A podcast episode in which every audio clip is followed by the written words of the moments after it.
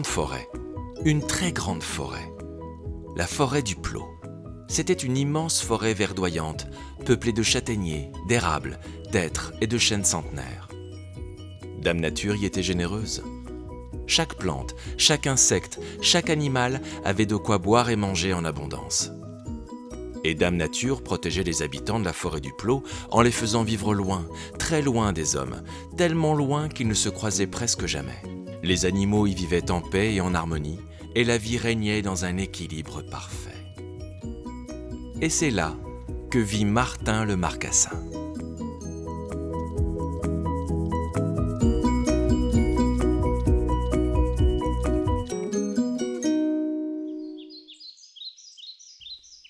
C'était une belle journée de printemps. Le ciel était bleu, quelques nuages flottaient de ci de là, et de doux rayons de soleil réchauffaient la nature de la grande forêt du Plot. L'hiver était loin, la neige avait complètement fondu et les arbres bourgeonnaient. Les animaux qui avaient fini d'hiberner s'activaient pour se trouver à manger, et les oiseaux préparaient leur nid. Et ce jour-là, la famille Sanglier était prête à partir en promenade. Les enfants de la famille Sanglier étaient rassemblés dehors, devant le portail de leur jardin. Alexandre, Capucine, Martin, Billy et Lolo attendaient leurs parents qui fermaient la maison. Maman Sanglier sortit du jardin la première, et papa Sanglier la suivit et ferma le portail derrière lui. Tous deux portaient un sac à dos qui contenait le nécessaire pour faire un bon goûter pique-nique.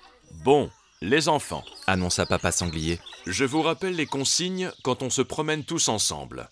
On reste groupés sur le même chemin et vous nous suivez, maman et moi. Et quand je dis silence, c'est silence, pas un mot. Les grands comme Alexandre, Capucine et Martin connaissaient les consignes pour sortir en forêt. Ils les avaient souvent entendues répétées par leurs parents. Mais il était nécessaire de les redire, car les petits Billy et Lolo étaient encore beaucoup trop jeunes pour se méfier des dangers de la forêt. Et oui, bien qu'elle était grande et belle, cette forêt du Plot, et bien que cette famille habitait au plus profond de ces bois, ils devaient tous rester prudents. En route lança papa sanglier à toute la troupe.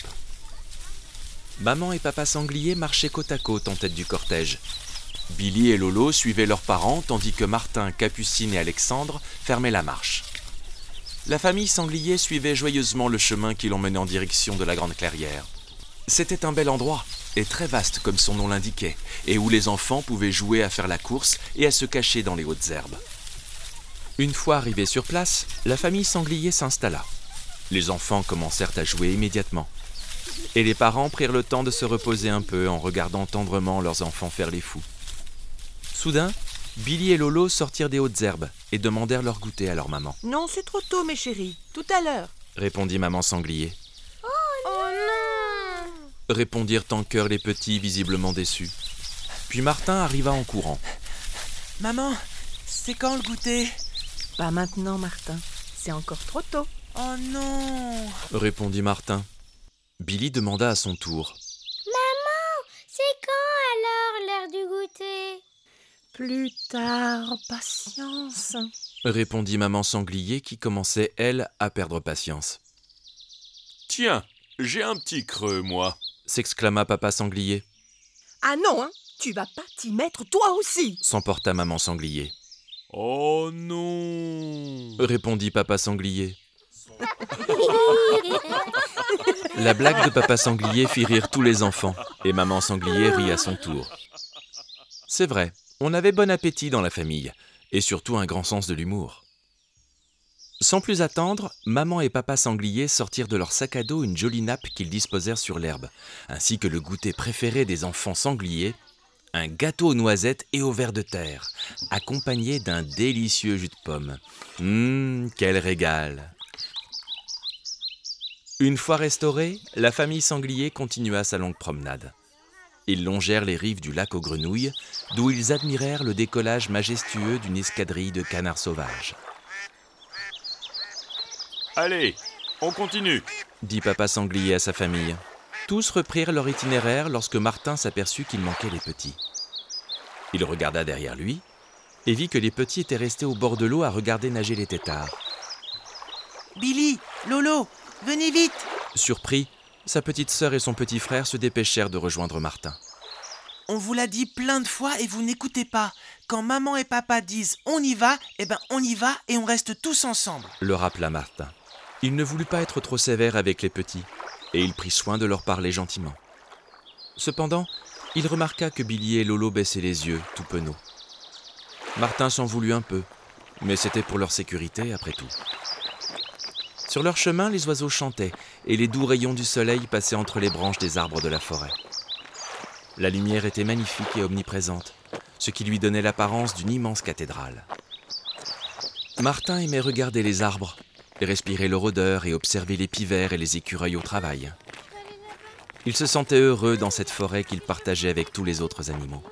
Quand la famille sanglier s'arrêta au pied d'un chêne pour y manger des glands, leur friandise préférée, Martin aperçut sur le tronc d'un hêtre un papillon magnifique.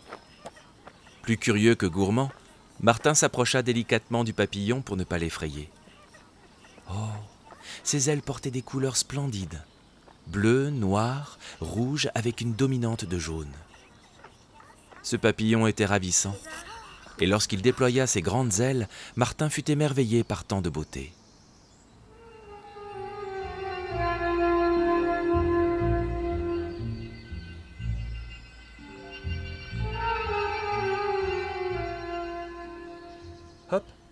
Le papillon s'envola pour aller se poser sur la branche d'un arbre voisin. Martin le suivit et ne le quitta pas des yeux. Quelle beauté se dit Martin. Le papillon s'envola de nouveau, et Martin ne put résister à l'envie de le suivre et ainsi de s'éloigner de sa famille. Et il y avait tellement de bonnes choses à manger par terre que personne ne remarqua l'absence de Martin. Du moins, pas tout de suite. Mais chérie, moi j'en peux plus. Je crois que j'ai trop mangé. Mmh, oui, mais tout ça va nous donner des forces pour le chemin du retour. Oh Lolo, Billy, vous êtes recouverts de terre, mes petits crapouillous. Essuyez-vous le groin. Ah, voilà. Alexandre, Capucine, Martin, allez mes grands, on repart à la maison. Où est Martin? Bah, il était là. Martin? Martin, Martin Martin, Martin Martin, Martin Martin Martin L'inquiétude de maman sanglier fut instantanément transmise à l'ensemble de la famille. Tous se mirent à renifler l'air nerveusement pour retrouver son odeur dans l'immensité de la forêt. Tous crièrent son nom longtemps pour qu'il puisse les entendre et les rejoindre. En vain. Martin était loin. Très loin pour être vu, trop loin pour être entendu. Pendant que sa famille le cherchait, Martin courait derrière le papillon qui poursuivait son vol avec insouciance. Sans le savoir, le papillon l'emmena loin dans la forêt, dans un endroit très éloigné de la maison de Martin. Un endroit où notre petit marcassin n'est jamais allé, un endroit interdit aux jeunes animaux de la forêt du Plot. La lisière.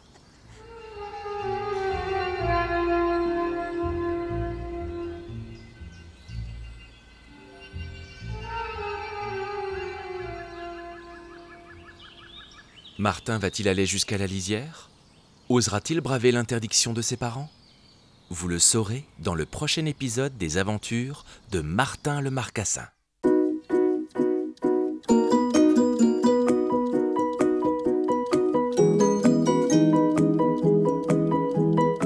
Les aventures de Martin le Marcassin est un podcast pour enfants écrit et réalisé par Dominique Grilla. Avec les voix de Claire Abrahamian, Marin Bichy, Mathilde Mellero et Isée.